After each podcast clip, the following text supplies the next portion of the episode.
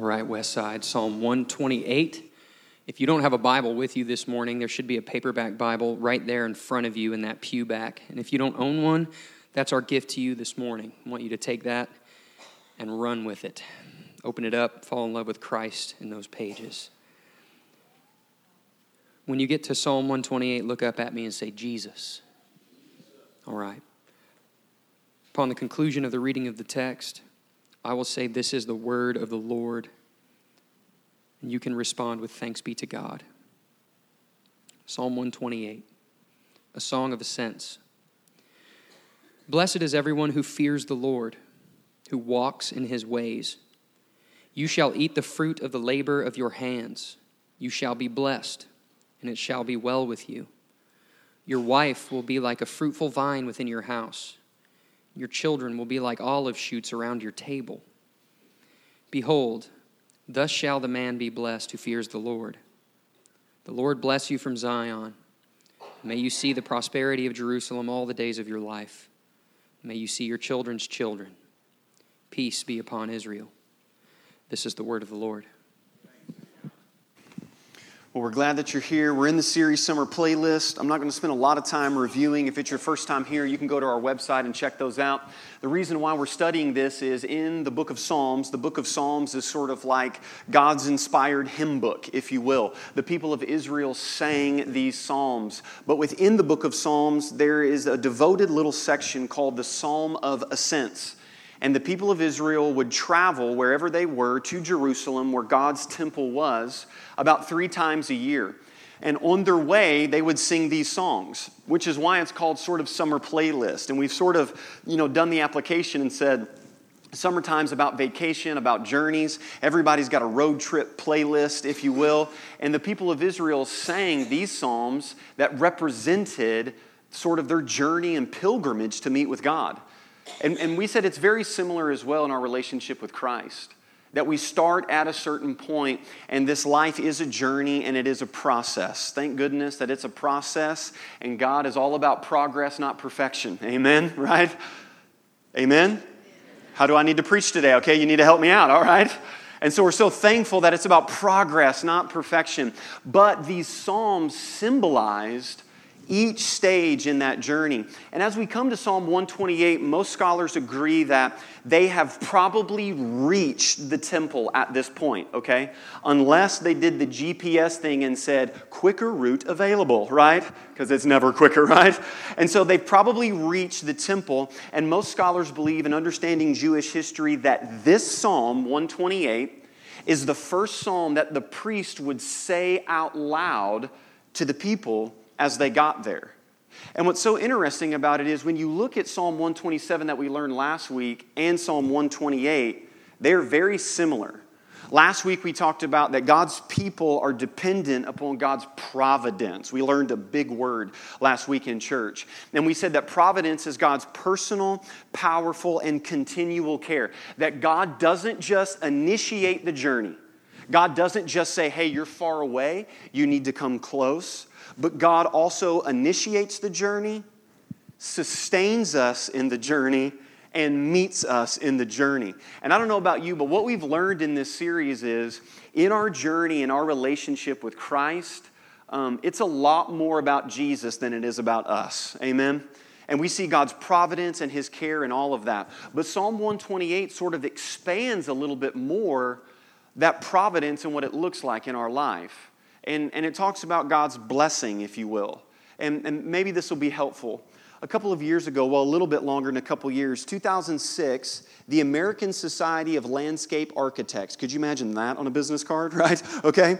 Um, they were doing some surveys across the U.S., particularly with public schools and they were looking at how to safeguard playgrounds, make them um, broader and bigger so the kids could get more exercise, but at the same time, make them safer. And they did a bunch of experiments, and they put about 50 to 60 kids in the first scenario in a playground that didn't have any fences or really any borders in it at all. And what they found out is, is the kids were very shy They were very fearful, and most of them did not explore on the playground. They didn't sort of have fun and slide down the slide and jump out of the swing and all of that. You're not supposed to jump out of the swing, okay, right? And do all of that fun stuff. They were just kind of stayed at the center. And you can look this research up, it's very interesting. Then, in the second scenario, the same kids, different playground, they put a border and a fence up. And what they realized is the kids explored, ran around, were much more physically active, and seemed to be like they enjoyed the playground more, knowing where their safeguards were. And we have many public school teachers and teachers who are here at Westside, and many of you would probably know that, that kids actually function better when they know sort of where their boundaries are versus just total and complete chaos, right? And what's interesting, when we look at Psalm 128, it is about God's blessings, but it's about God's blessings found in the way that God has designed it. And, and so, really, here's the thesis today that I want us to understand life is better when we live within the boundaries of God's blessings. Life's better. We get to enjoy that more. We, we don't have to be fearful about how close to the line am I and this, that, and the other. That Psalm 128, if you look at the text, in six verses, the word blessed is used four times. All right, okay? I went to public school and the butter slides off my biscuit all the time, okay? But if I'm reading the Bible and there's six verses and one word is repeated four times, that's probably the thrust of the text, right? But when you look closer, it talks about walking in his ways, fearing the Lord. And so it's this idea that, that yes, and now imagine, You've traveled this long journey, you arrived at the temple, this is it. And the priest blesses you and says, Blessings from God. You've made the journey. You've obeyed his ways and you have come here. And now life is better because you've lived within the boundaries of God's blessings. You know, I think if there's anything that's probably as anti 2019, it's, it's the word boundaries or submission, right? And, and maybe you grew up with an understanding of the Bible because there's really actually only two ways that you can look at God's boundaries. They're either burdens or they're blessings. And so when you look at the Bible, you see a list of rules. Um, don't do this, don't do that, don't drink, cuss, or chew, or go with girls that do, right? All of that good stuff. Hard if you're from Arkansas, but let us continue, okay? And so it's always like, man, God does not want me to go here. God does not want me to do this. And, and, and also have to say, I'm, I'm not a fan of any type of theology, which means study of God, um, that starts with man. I'm not a fan of that because that's not biblical. So, so, so if you think the gospel starts with, you're a sinner. That's, that's not where the Bible starts. Now, that's a part of the gospel, yes, that we are broken, sinful human beings. But listen, the Bible starts with the goodness of God. So, any theology that starts with total sinfulness or this, that, or the other is a wrong understanding, and it will always lead to looking at God's boundaries as a burden. But rather, when we look at the scriptures, we see that it's all about the goodness of God and His blessing upon creation. And I studied this this week, and this was profound to me. In Genesis chapter 1, the very first chapter of Genesis, of, of, of the Bible, when God is just made everything, the first thing that He does with His creation, and God blessed them blessed them, gave his approval, his love, his care, all of this. This is good this way. And then I found this out Revelation chapter 1, the first book of the Bible and the last book of the Bible, Revelation says this Blessed is the one who reads aloud the words of this uh, prophecy, and blessed are those who hear it and take heart to what is written because the time is near. Listen, it is no mistake that the very first chapter of the Bible starts with God's blessing, and the very last book of the Bible starts with God's blessing. So today, I think many of us are going to have to be transformed by the renewing of our mind by God's word because you've always thought that the way that God has designed things has been a burden and it grades against us. And yes, it does. Because our natural inclination is not to go, oh, yes, Lord, I will follow you in all of your ways. Oh, right? It is, I don't want to do that. I'm mad at them, right? I don't want to do this. I don't want to go there. Why this? Why that? And in reality, when we see all through the scriptures, life is better when we live within those boundaries of God's blessings. But in Psalm 128, there's sort of a process. There's, there's a stair step process that we're going to walk through to evaluate how do I view God's boundaries? Do I view them as, as a burden or do I view them as a blessing? And so the first thing that we see within the text is this blessings start with fearing God. That's a great one for point number one, right? Has the word fear God in it. I love it. Let's go. All right, Psalm 128, verse 1 Blessed is everyone who fears the Lord. You're like, wow, he gets paid to do that? It just says it right there in verse 1, right? It's crazy, crazy concept. What's interesting is this phrase fear of the Lord or fear God appears about 300 times in the scriptures. And I got to be honest with you, it's something that in, in my walk with Jesus that I've always struggled with because God's always like, fear not. And then God's like, fear me. And I'm like, what? You know, I don't understand what's going on here. And, and, and I've always wrestled with this. And, and man, like I just got to apologize on behalf of a lot of other preachers and Sunday school teachers because here's what we've tried to do with the fear of God. We've tried to polish it and be like, well, it doesn't mean afraid, it means reverence and respect. That's what it means. Uh, yeah, kinda. But people also drop dead when they see the resurrected Christ and they're like, don't kill me. Oh my goodness, right? Like Isaiah goes to church in Isaiah chapter 6, right? And he actually encounters God. Crazy concept, right? And when he sees the magnificent God seated upon the throne, he drops down and says, Woe is me, for I'm a man with unclean lips. And, and it's this understanding of the mo- A.W. Tozer was, was a theologian. He said the most important thought that anyone has is their first thoughts about God. That's the most important thought and process that a human being can have. Now, here's what's difficult for us we're human beings. So, when we talk about fearing the Lord, we're talking about a God that we don't physically see with our eyes, that we also know holds a position of authority. Now, any psychologist and any Bible teacher that's worth their salt will say you cannot separate your experiences in life, mostly as a child from birth to age seven, apart from your view and picture of God that when we relate to who God is in His position and His authority, the only thing that we as human beings have to go back to is understanding other positions of authority that have happened in our life. And so, what we do is, rather than disassemble those things and then let the scriptures paint our view of God, we project our life experiences upon to God. And there's really three primary ways that, that you can view God when it comes to this. And parents, please listen to this today. This is massively important for us.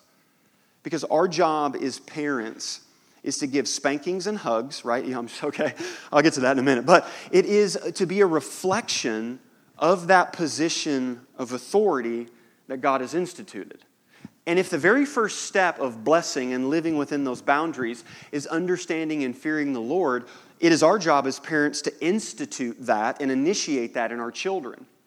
But really, the first of the three ways that you can view God is abusive. I've asked for the Lord's mercy and grace today because I'm going somewhere that you probably don't want me to go. But listen, I don't want to be a church that just skirts around stuff. I want to be a church that really takes the Bible and really lays bare our heart and says, this area hurts. And if Jesus really does heal everything, then this is a major area. And many of you grew up with an understanding of a position of authority as only being abusive. I'm so sorry those things happened to you. And, and, and, maybe it wasn't just physical abuse, but maybe it was emotional abuse, and there was manipulation, and there was guilt, and there was shame. So there, there, there's really two common responses if you grew up in a home like that. The first one is absolute rebellion. So anytime you encounter a position of authority, your initial reaction is to buck up against that, right? That's why, you know, teachers, pastors, um, police officers, anybody that holds a position of authority, oftentimes you get the brunt end of how someone views that position. So, no matter what someone does in that position, the initial reaction is to resist and to rebel against that. Or the second reaction is to sort of just cave and to just be hurt and to just absorb that. And then that train of thought leads you to think that, that you're the problem that something's wrong with you, that you're not lovable. You see, I think a lot of people, when they view God, they view God as like an angry kid with a magnifying glass burning ants. Like, ha ha, they went out of the boundaries today. Holy Spirit, let's go, right? Like Thanos, ready to just snap his fingers on all of his creation. But the reality is, is that that's not what the scriptures teach. The scriptures don't teach this idea of, of an abusive God. Now, we see a passionate God, very passionate about his creation. So there's this idea of, of abusive, but then the opposite, the pendulum swings the other way, is this permissive. So now, abusive is there are so many borders and boundaries that you can't breathe. And that if you step out of those, it is not love and mercy that beckons you back, but it is total condemnation, judgment, and wrath. But then the second thing is just permissive. Like, and in 2019, I think people oftentimes say that this is probably more the picture of God when you ask them about God. Because, like, Jesus is a lost member of the Beach Boys. I mean, blonde hair, blue eyed, like hemp sandals, just peace, love, right? I mean, it's just this concept that, that Jesus blesses whatever I do because my happiness is absolutely ultimate. And if anything contradicts or challenges my idea of happiness, then that can't be love. That is hate and that is bad. And I have to condemn that and avoid that. But the reality is, is maybe many of us grew up in a home where there just literally was no boundaries at all. And if you talk to any public school teacher or somebody who has been trained in child psychology, they can be in a room for five minutes and know a child that has no boundaries. And I even realized this in student ministry. Like, we would have these young kids come in, youth group, right? Just young bulls, man, just fresh blood, right? And they're always wanting to challenge and do all of that. And what you do is you get that great, like, I had a great youth worker, man. I called him my bulldog, right? And so it was always like, go get him, sic him, right? And so this guy would go around and go, uh uh-uh, uh, you know, that's not happening here. And then lo and behold, those kids felt safer. We found that they opened up in a weird way, they almost beg for a boundary. And the way that they do it is by just wiling out and going nuts, right? And I think that's a great picture of our society. There are no boundaries whatsoever. But then when chaos ensues, we try to blame, and it's this and it's that, and it's the Democrats and it's the Republicans, and it's this, and the problem is this, and all of that. But the thing is, is that life is actually better when we live within these boundaries, but that is contingent upon how we view God. And the last way, I think the biblical way, is you can view God as massive. Not, not abusive, not passive what I mean by massive is this. I just want to ask you a question today. Just be honest with me. You don't have to answer right away. Just maybe, you know, just write it down and think about it this week. What if? What if God is bigger and better than you thought? What if he's what if he's bigger, has a better plan, and is just all around so much more than what our little finite minds could imagine. You see, I think that's the proper understanding of the fear of God.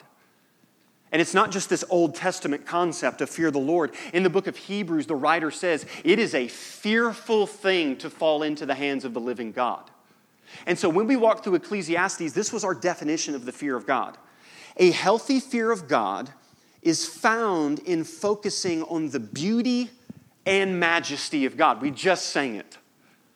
The beauty and majesty of God. And so it's this idea of, we talk about these moments when we feel small, right? And so when you stand at the base of the Rocky Mountains or you're in a room and a new baby's just been born and you're like, whoa. I had that moment when we were on vacation as a family. The last day that we were there in Panama City Beach, Hurricane Harvey was coming in. And so we went out and we were swimming that morning, and when we walked outside, the waves were about four to five feet high. And it was like, yes, right? It's just the best time. It was just so much fun to get out there and swim and do all this. Then they did this thing called double red flags, right? Wah, wah. Right? And then the lifeguard came running up on his four wheeler like Paul Blart the mall cop, right? Sir, we're closing down the beach today, double red flag, you have to obey it, all this stuff. And the whole time that he's talking to me, I'm like, yeah, I'm not obeying those double red flags. I'm just not. And then he goes further down the beach, and then I get closer to the water the further down that he goes kind of mess around. And then I realize, okay, this is, you know, serious. And then we go up to the home, and then I see these other people swimming out there in the water. And then I see the lifeguard right there. So I went down and was like, what's up, bro? Like, you made me get out of the water and like they're swimming out there and he goes you know they're considered professional athletes because they have professional gear and all this stuff and so i just listen pray for your preacher i got problems okay all right all right and so I just asked him, right, this young, strikingly handsome lifeguard, right? And I was like, I could probably still take you, but probably not, okay? I was like, what do I do? What, what will you do if I go in there? The double red flags. And this dude, this like 19 year old kid, looked me in the eye and he said, uh, I, I won't go in and get you. I was like, okay, right? He said, double red. He said, if you're a Navy SEAL, you have to obey the double red flag. And so I kind of kicked sand walking back to, you know. And I realized when we were out there swimming and that riptide, when that wave would crash, the day that we left, the waves were like at 10 feet and they were going to rise to 16 feet at one point. And when the waves would crash, and that riptide would suck back into the wave. When the waves were just four feet, I had to get down and just brace myself, and it took everything in me not for the wave to go back in. The reason why there was a double red flag and boundaries is because that's an environment that you can't control. Now, think about this. If I couldn't control those waves, what would make me think I can control the God that made them? See, this is the fear of God His goodness, His kindness, His beauty, and His majesty, but this is God, and I am not. And we see this in Jesus' ministry. One of the main things that was so incredible is in Mark's gospel when the storm arose, and in Mark 4 it says this, and they were filled with great fear. Phobos is the word where we get the word phobia. It was not like, wow, kids, let's respect Jesus. He just calmed the storm. Bow your heads and close your eyes and respect the Lord, right? They were like, um, we need to get out of the boat. Because why? Who then is this that even the wind and the sea obey him. You got to understand, in Jewish understanding, the sea was scary, it was uncontrollable. So, for the fact for Jesus to speak, Peace be still, and the sea that was raging and foaming become like glass, made the disciples say, Wow. Listen, here's all I'm asking. When we view God, how do you view him? Is it flippant? Listen to the language that we use. But in order for life to be better, we have to live within the boundaries of God's blessing. And to understand that the blessings are not a burden, but a blessing, it starts with fearing God. The second thing is this blessings continue with following God's ways. Look at it, verse 1, the second half of the verse. Blessed is everyone who fears the Lord, who walks in his ways. Now, listen, the order that this comes in is massively important. Because a lot of times our life and our Christian walk looks like this give my life to Christ, study, read the Bible, pray a little bit, still deal with temptation, give in to temptation and struggle with those things, confess it a little bit, but not enough, because if I really say what I'm struggling with, people will think I'm a weirdo. No one will be my friends. Kind of repent a little bit, struggle with the temptation, give in to the temptation, kind of confess it and do it. And what you're focused on so much is following the ways. But it goes right back to the first understanding. You continue in following God's ways when you have, here's the sentence right living for God, a right view of God results in right living for God. So, in order to live rightly for God, we must view God correctly. That's the understanding behind this. And it's so interesting, right? To look at how it is to follow in God's ways. I think a lot of times what we do in church is we sort of like mystify those things, right? You know, and, and it's good. And, and I'm so thankful that people sometimes are like, man, we just need to pray about this. We need to do these things and just ask the Lord. But sometimes we take that stuff like way too far. Like, I don't know, Lord, should I buy a Chevy or a Ford? I don't know. Built Ford tough. You know, I just, I'm praying about it, right? Or, you know, we're, you know, we're praying about this. I'm really praying about whether I should get involved and serve. Just, praying about whether I should offer forgiveness or just pray. Listen, this might be a controversial statement. There's some things you ain't even got to pray about at all, whatsoever. Because when we open up God's words, listen, here's the sentence the ways of God are revealed in the words of God. That's it.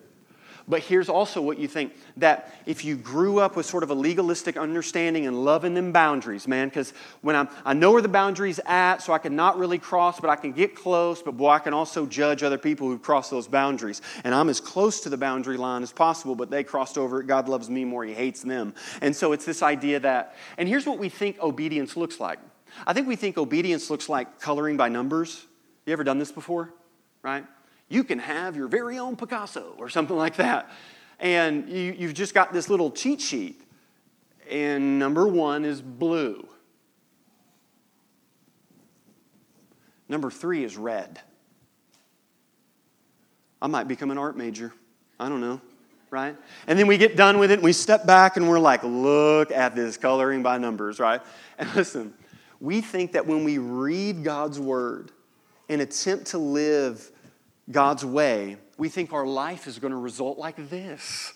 Some nice little thing that we hang on the mantle, and okay, my spouse, love your wife like Christ loved the church. Be submissive to my husband, just like the scripture says. Forgive one another as God's forgiven you in Christ. Awesome. You have the conversation, and that sucker spirals out of control, right? You're like, I just, I was going to offer forgiveness and have the car. Listen, our life doesn't look like this as much as our life looks like this when it comes to it, right? That's what obedience looks like in the Christian life, man. That is Santa Claus who lost a paintball fight. I mean, like, and and the good thing is, is God's grace, right? But imagine Imagine the people of Israel traveling and they're trying to follow God's way. But do you know what I think was the undergird of the obedience? And it's the progression that I see in the text. It wasn't so much what they were doing or even where they were going. Remember, they're traveling to Jerusalem. It, listen, the only way that they could do what they were doing is because when they got there, they knew who they were meeting. And that's what's worth it. That's what's so worth it. It's not just obeying God so then I can get the benefits that God offers in His blessings, but obeying God simply for who He is. It starts with a fear, a healthy fear of God. Then, this blessed life, it continues with following in the ways of God.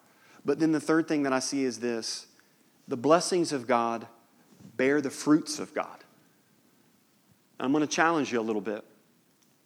All of you type A personalities that love following the rules, and on the outside, man, you this, that, you're nailing it, and all of this. And then Jesus would speak into your life and say, and on the inside, you are like a whitewashed tomb. Outside, it is nice and it is clean, but there is a dead body inside. And what this psalm says is, is there's a result that happens. And look at verse 3 Your wife will be like a fruitful vine within your house. I love like the Bible because it's old language. It's, it's poetry that we're learning about. So, guys, today, after lunch, when you're riding home, just turn over to your lady. Go, baby, you're a beautiful vine. and just see how it goes. I don't know. I don't know how it's going to go, right? I'm just saying that it's a great line because it's the Bible, right? And then, kids, you're like olive shoots, right? right around the table. So, listen, primarily what it's doing is at the temple, the men would come forward to receive the blessing. And then listen, don't, don't miss this. Because we're understanding ancient society, the men would come forward and they would receive the blessing. Then the men would take the blessing that they had received and carry it over to their family. It's interesting that, that the analogy for relationships, but primarily for a husband and a wife and children, is organic in these verses 3 and 4. Do you see that? Olive shoots, beautiful vine. Now, when we think of that, we think of like something like this, like a nice, pretty, perfect garden, vine, this, that, and the other. But the, rea- the reality is, is because of the fall of creation and the brokenness of sin, that if you don't tend to things, it looks like this. And, and, and, and if there was just a picture and I said, How are your relationships? you would say it looks like that. And listen, men, please, um, I'm with you today. I'm with you in this journey. And one time I took, we took some board members down to a church in Texas and we were going to receive some training. And it was a very intimate training. There was um, the pastor that was there made a profound impact on my life, and, and there was a question and answer time. And so we had just started here at the church, and I was a pastor and then working and had young kids. And this pastor was a younger guy, and he had had kids, and the church had grown, and this, that, and the other. And other guys are asking like these deeply profound theological questions, you know, like, man, how do you do God's sovereignty, man's responsibility, and all that? And I just, I just raised my hand. And then all the guys at our table were like, oh no, oh no, right?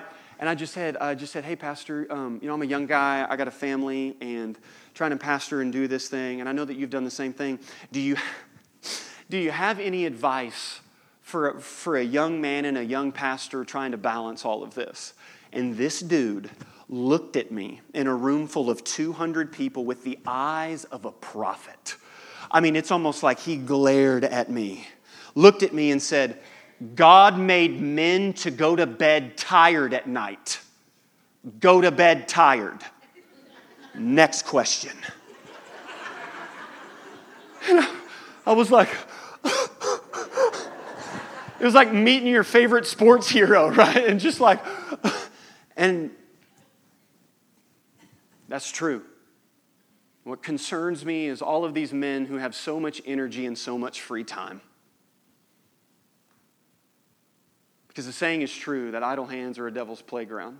And when it comes to the garden that God has blessed us with, and the vines, and these children, listen, men, God has designed us in such a way that we should fear God before anything else. That show me a man who fears God, and I will show you a man who walks in the ways of God. And a man who walks in the ways of God, I will show you a man not with a perfect household, not a man who's living just all within the lines, but I will show you a man either by 40, 50, 60, 70, 70, 80, or at his funeral, where the evidence of the fruit of following God's ways abide. Men, be encouraged by this.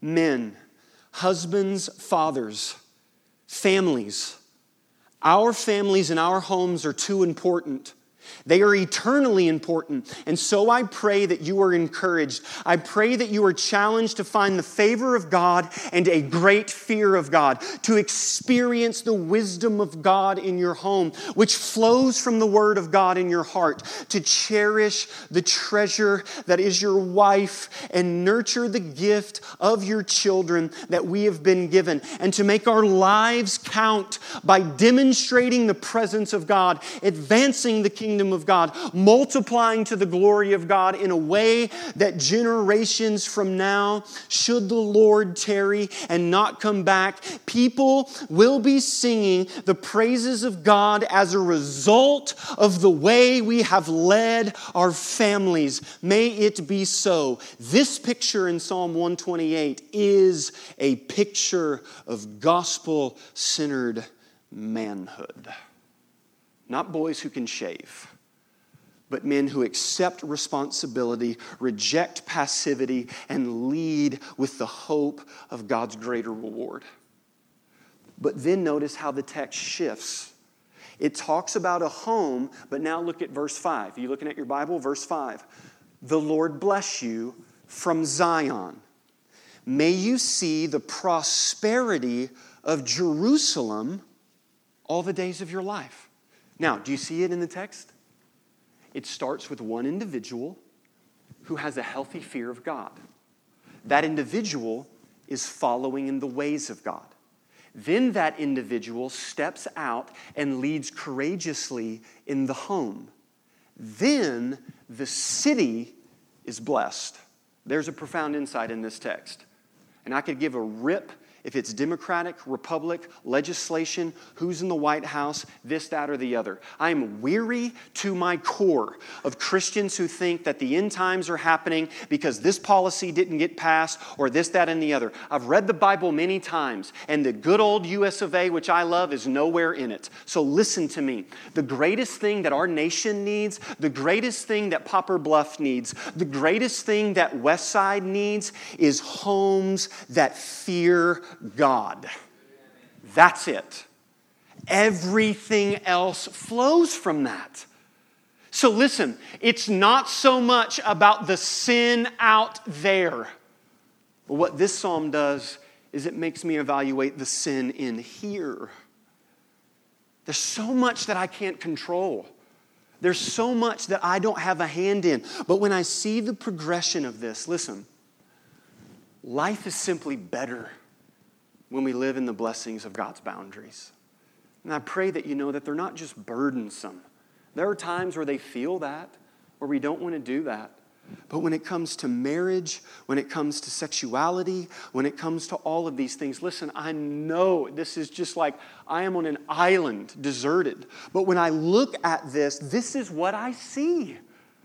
That all the story of Israel is God constantly saying, This is good, this is good, this is good, and then them veering off the path.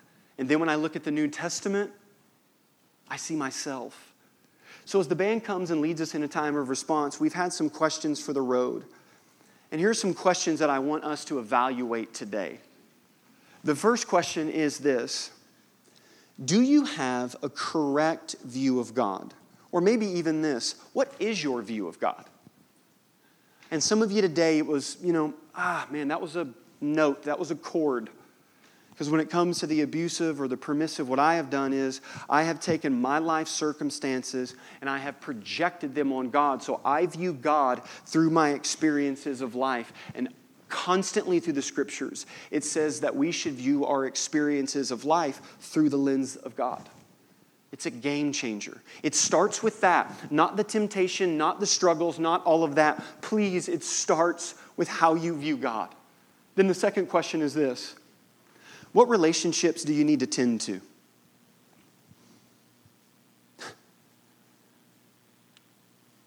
What if today in church,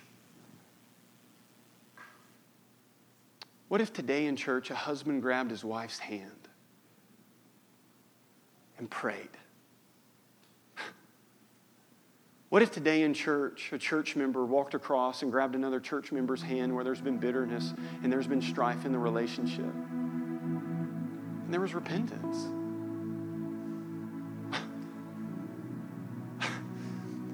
What if we lived God's way? And then the last question is this Where are you outside the boundaries of God's blessings? Listen, the consequences of that is not God standing around zapping us. The consequences of that are our responsibility.